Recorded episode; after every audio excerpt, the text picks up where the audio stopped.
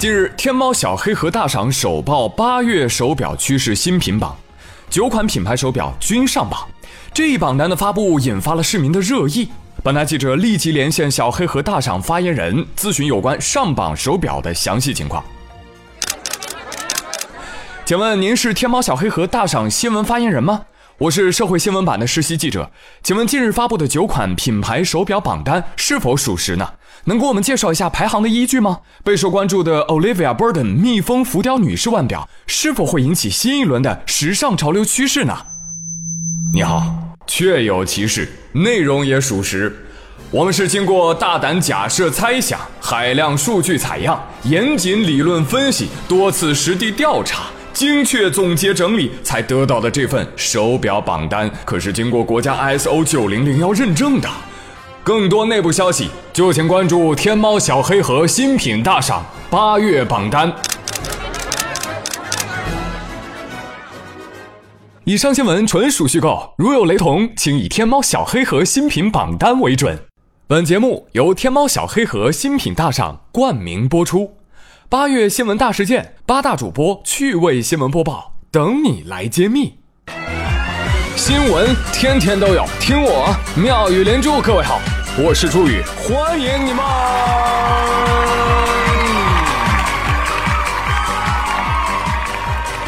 谢谢谢谢谢谢各位的收听啦！最近呢，张丽丽看《延禧攻略》，迷上了魏璎珞，粉上了吴谨言。而张丽丽同志为了对工作保持热情，于是她把手机通讯录里领导的名字改成了自己喜欢的武谨言。一周之后，她告诉我，她脱粉了，因为现在看见那个名字。就想吐，心疼爱豆在线脱粉所以追星女孩、男孩们千万不要幻想说啊，我自己跑去做爱豆的助理、经纪人啥的。我告诉你，到时候你喜欢的明星真成了你的领导，你每天都想打死他。嗯，也许啊，正是张丽丽给吴谨言下了这个降头，害得我们家魏璎珞遭到了批评。二十八号凌晨。中国电影报道的官方微博就发文控诉魏璎珞，说吴谨言团队耍大牌，你们啊，这么跟各位看官说吧，这是对方临时更换采访地点，又因为没有协调好场地等等因素，要求我们采访组支付场地费用。哎呀，我的艺人接下来还有其他的行程，无法满足您的采访需求，再见。所以中国电影报道栏目组表示，这个从艺路上任重道远，德为先。希望这是他们团队的第一次，也是最后一次。朋友们，你知道以前央美那儿批评某位演员是吧？那通常都用什么呢？某性演员啊，某鲜肉，总能引起大家的猜测。就各个明星轮一遍，你都不一定能猜对。嘿，但是这次吐槽人物、时间、地点、经过，哎，就明明白白的告诉你谁干的，很少见吧？随后，吴谨言所在的欢娱影视就回应说了：“我们彻查啊，我们内部检讨，人人员追责。”是吧？道歉，诚恳道歉啊！包括吴谨言本人也转发了公司回应，并且致歉。呃，这个中国电影报道后来又说了，我们接受道歉啊，接受道歉。你看谁让你做错了，对吧？说实话，呃，央六这档节目呢，我从小看到大，我可以说这个节目组是很好脾气的啊。二十五号的事儿，忍了三天才发微博，忍了三天，仍然气到半夜挂人，还置顶了。朋友们，你你说这三天，那么究竟发生了什么不为人知、可歌可泣的神秘莫测的故事呢？你知道吗，朋友们？一个连《三生三世逐梦演艺圈》都能夸的老好人栏目组，这都大半夜挂人了，这个过分。这个故事告诉我们，脾气再好的人也是有底线的，是吧？我估计电影频道一开始想忍，但是后来发现啊，忍一时越想越气，嗯，退一步啊，越想越亏，嗯，所以才站出来。提醒吴谨言姐妹，我劝你低调，你的飘终究会成为刺向你的刀。当然，有一些粉丝也为吴谨言叫屈啊，就觉得这个事儿又不是吴谨言具体去对接的，对吧？对呀，艺人多辛苦啊！啊，粉丝行为偶像买单啊，团队行为偶像也要买单，所以有些锅呢确实背的很无辜啊。但是有句话怎么说？叫食得咸鱼解得渴。只要是做了这一行，享受了身为偶像的光环，你就得承担相应的责任，对吧？哎，所以希望小姐经此一役啊，吃一堑长一智啊，低调做人，高调做事儿，踏实做演员，拿出好作品。当然了，呃，就一句道歉，我个人觉得不行啊。你不自罚三杯，你至少也要是吧？罚魏璎珞吃一根面吧。但我今天必须警告你们，我魏璎珞天生脾气暴，不好惹。谁要是再唧唧歪歪，我有的是法子对付他。不要嘛！哎，说到吃。来劲了！我的志愿是做一个校长，每天收集了学生的学费之后，就去吃火锅。今天吃麻辣火锅，明天吃酸菜鱼火锅，后天吃猪骨头火锅。陈老师直夸我：“麦兜，你终于找到生命的真谛了。”应该没人不喜欢吃火锅吧？嗯，谁不喜欢？啊，你不喜欢？异端。再问个深入的问题，请问各位，你们吃火锅的时候，你们喜欢蘸什么呢？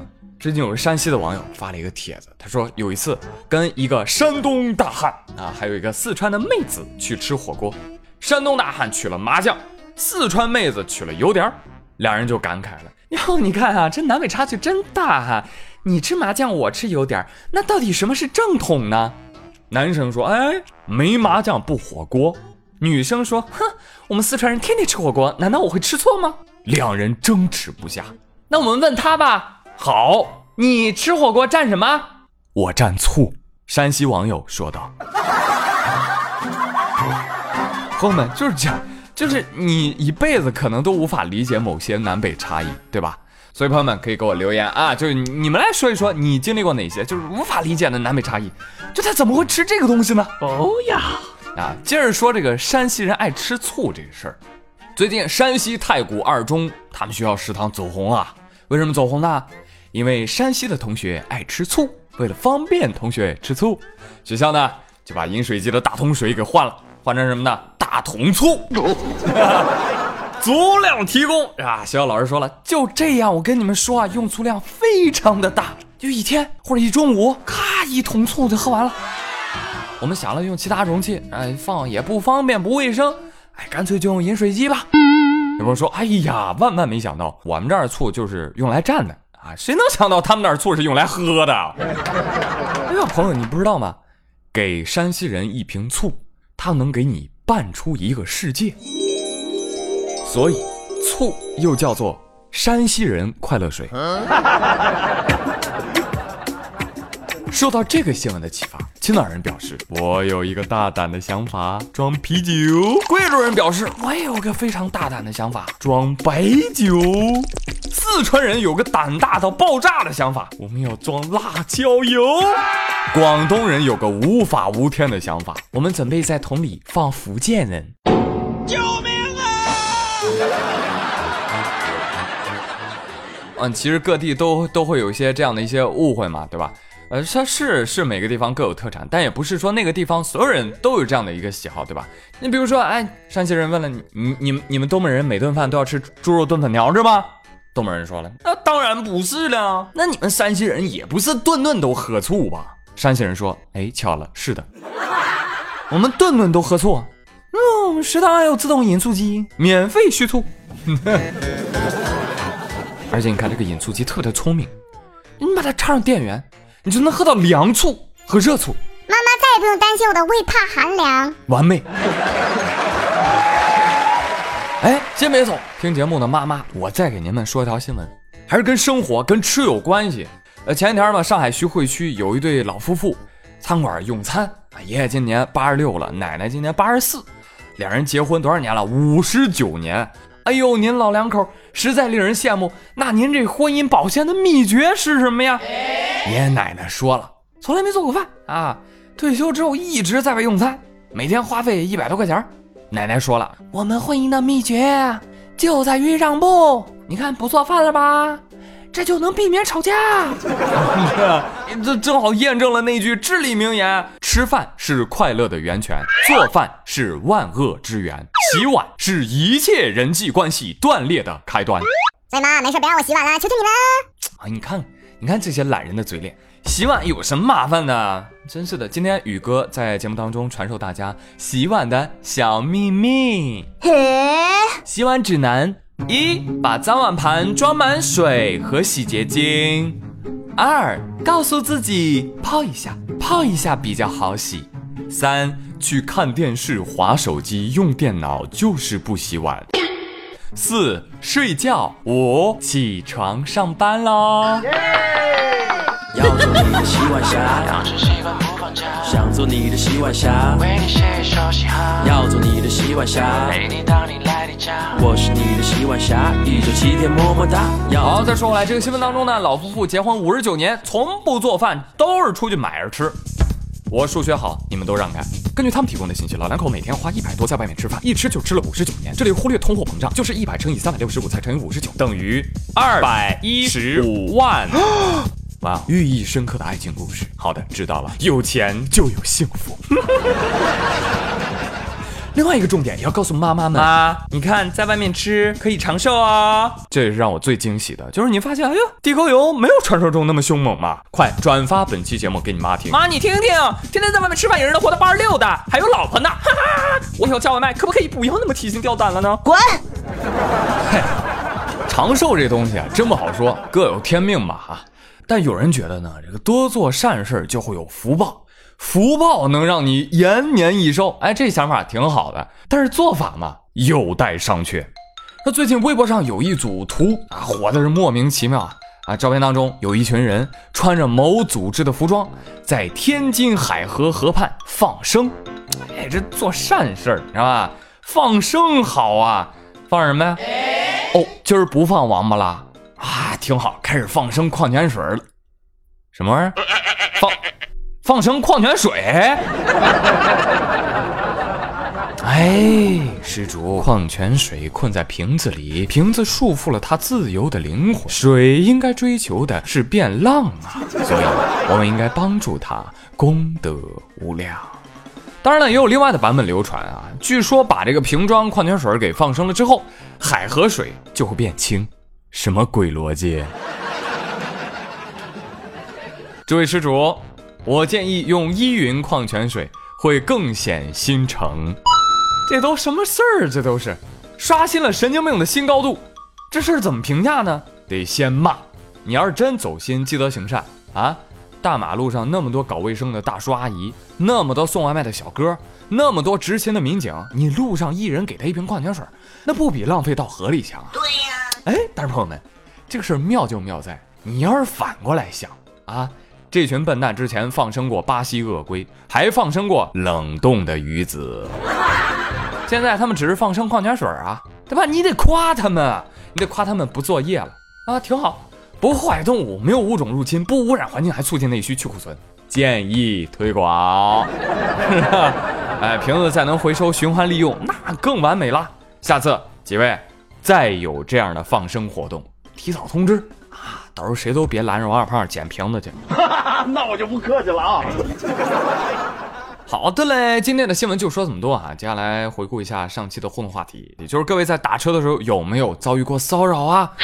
网友云深深他说了，我有个关系特别好的学弟，长得挺帅的，请注意这里是学弟。今年我过生日的时候一块去饭店庆生，然后他饭后有一点醉啊。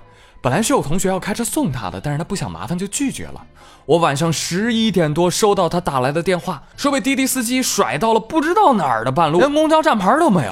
后来呢，我又联系同学开车去接他回家了。半夜十二点呀，他又给我打电话谈心，语无伦次的说着说着就哭了。结果发现是滴滴司机企图骚扰，而这位学弟是找借口逃下车的。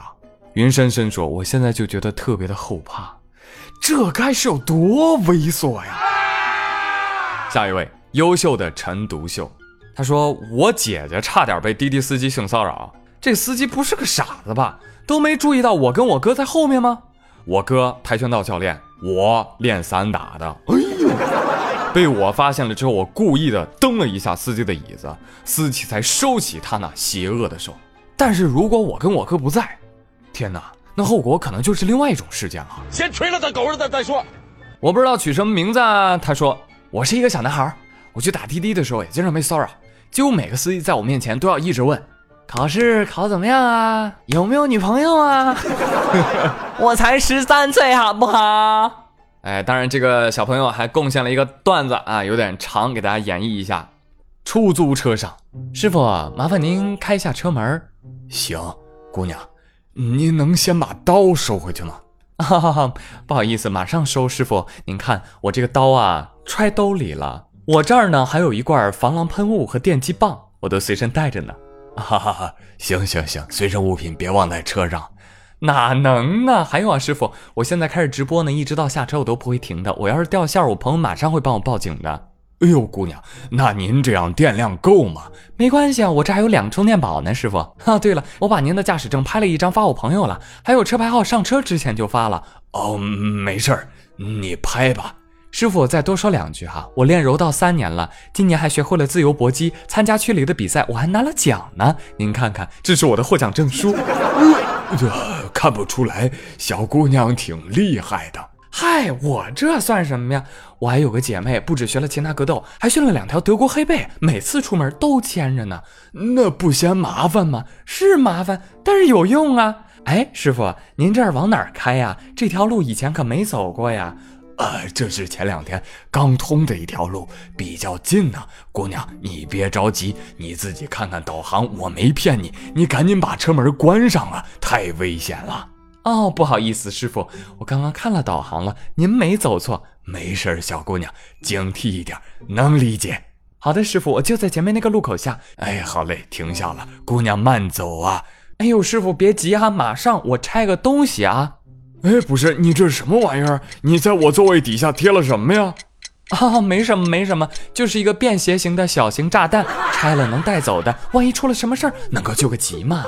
好了，拆下来了，那我走了啊，师傅再见。关于这个事儿呢，这个网友 Chen 和清晨细雨都给大家支招哈。灿他说表白宇哥的这期节目，谢谢。他说实话说，我自己的话还是会使用滴滴的，只是更多的在白天使用。然后可以在滴滴软件里面设置好紧急联系人，那这样晚上打车的时候，软件自动会将车辆的信息以短信的形式发送给你设置好的紧急联系人。同时上车之后呢，记得当着司机的面打个电话给亲友哦。清晨细雨则说，在我的朋友，特别是女性，尤其在晚上打到出租的时候，就暗地里把车牌号记下来啊，或者图片或者短信发给家人或者朋友。到家之后呢，一定要记得报个平安。害人之心不可有，防人之心不可无。你真聪明。网友兔兔说：“我天哪，这个话题。有一次我打滴滴，车上司机在看黄色 MV。当然了，嗯，我也不知道什么是黄色 MV 哈，但是我看那个 MV 就是嗯，穿的很暴露，跳那种很开放动作的歌舞 MV。”我当时呢也没有下车，看他还是在正常路线行驶，而且我坐的是后面，所以我就壮着胆子一直看到目的地啊，不，一直坐到目的地才下车。现在看到新闻，想想还是后怕的。姑姑娘，你没投诉吗？你拍个照取个证也行啊，发网上让他火呀！这种人，幸福小恋曲他说我出门从来不用滴滴，开玩笑，我可是有车的人呐，哈，电瓶车也是车。逍遥王小师妹在我的微博留言说：“总觉得危险离我们很远，但其实就潜伏在我们的身边。两年前我遇到过滴滴司机给我糖吃，说是去参加婚礼的喜糖。当时去的地方因为路不熟，还绕了一段路，我也没计较。可能司机看我傻乎乎的吧，可能觉得我好骗。但是我小师妹多机智啊！从那以后就再也没有坐过滴滴了。后来看到各种新闻，想想就后怕。事件发生在青岛。”哎呀，小师妹，我跟你说，这个真不好说。我呢，跟我媳妇儿去厦门玩，深夜才到，然后从机场打了一辆滴滴，准备去酒店。上了车不久啊，司机就给我俩发糖吃，一人一块。我媳妇儿就用眼神示意我不要吃。哼，我一看我就知道这是我媳妇儿的诡计，她一定是想把我的糖也给吃了。于是我毫不犹豫的，阿龙，嗯，好吃，好好吃啊。媳妇儿，你吃不吃？你不吃给我吃。然后我把我媳妇儿那块也吃了。后来呀，哎呦，啥事儿也没有。嗯，要说有吧，也有啊，就就是跟师傅聊可嗨了，师傅告诉我老多老多好吃的本地特色店了啊。事后想一想，那一刻选择相信是多么的美好。哎，其实说白了也是看到了师傅几千单还是五星好评的缘故了。当然，女孩子一人乘车，给啥都别吃啊。其实呢，出门坐车也有美好的事情，比如说一腔孤勇，他就说了，去年九月的一个晚上，和前男友分手后，坐在出租车上，哭得稀里哗啦。司机大叔对他说：“我女儿也像你这么大，你是失恋了吗，女娃娃？不要哭，不值得啊，人生不值得。”然后下车，坚决不收车费，快回去吧，多看一下你爸妈，就没啥子好哭的啦。走吧，走吧。所以呢，朋友们，最近的暗黑新闻实在太多了，对吧？不是被杀自杀，就是被砍啊！感受到了世界深深的恶意，所以没事还是要多看一看暖暖的故事。要知道，善良才是永恒，而这个世界上的善意永远比你想象的要多。我是朱宇，感谢您的收听，我们周五再会喽，拜拜。